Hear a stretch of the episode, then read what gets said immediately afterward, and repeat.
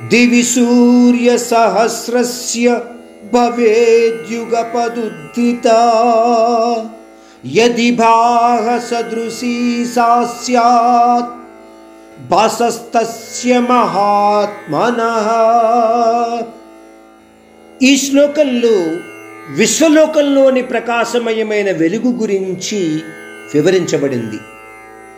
సంజయుడు విశ్వలోకంలోని వెలుగుని వెయ్యి సూర్యులు లేదా అనేక సూర్యులు ఒకేసారి ప్రకాశిస్తే వచ్చే వెలుగుతో సమానంగా పోల్చి చెబుతున్నాడు.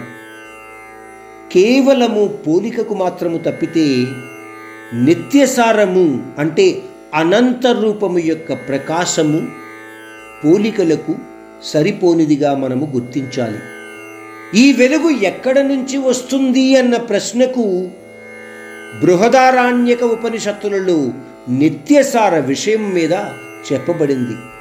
నిత్యసారము అంటే ఆ మూలకారకుని యోగశక్తి ఒక అనంత ప్రకాశమయ రూపము. ఆ విధంగానే ఆ పరమాత్ముడిని నిరాకారుడిగా కూడా చెప్పుకుంటాము. బృహదారాణ్యక ఉపనిషత్తులలోని ఒక మంత్రములో అధిభౌతిక స్థితి గురించి ఈ విధంగా చెప్పబడింది. ఓం పూర్ణమద పూర్ణమిదం పౌర్ణాత్ పౌర్ణముద్యతే పూర్ణస్య పూర్ణమదాయ పూర్ణమేవశిష్యతే ఓం శాంతి శాంతి శాంతి దీని యొక్క అర్థము ఏమిటి అని మనం తెలుసుకోగలిగితే ఈ విధంగా చెప్పబడుతుంది. బ్రహ్మ పూర్ణము అంటే సంపూర్ణము. ఈ బ్రహ్మాండము పూర్ణము. పూర్ణతలో నుంచే పూర్ణత వస్తుంది.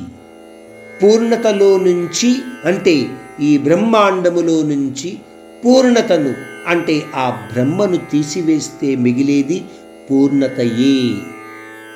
ఆ బ్రహ్మ సంపూర్ణుడు అందువలననే ఆ బ్రహ్మ ఆదికారకుడు. అని ఈ మంత్రము యొక్క అర్థము. దీనిని మనము నిత్యము కూడా చదువుకోవచ్చు.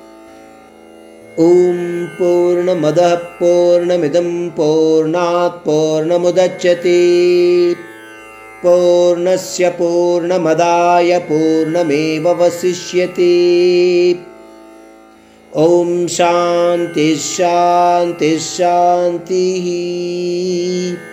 ఈ రకంగా మనము ఆ పరమాత్ముడిని నిత్యము కూడా స్మరించుకోవచ్చు. సంపూర్ణుడు అయిన ఆయన యొక్క తత్వాన్ని మనము అర్థం చేసుకోవడానికి ప్రయత్నించవచ్చు.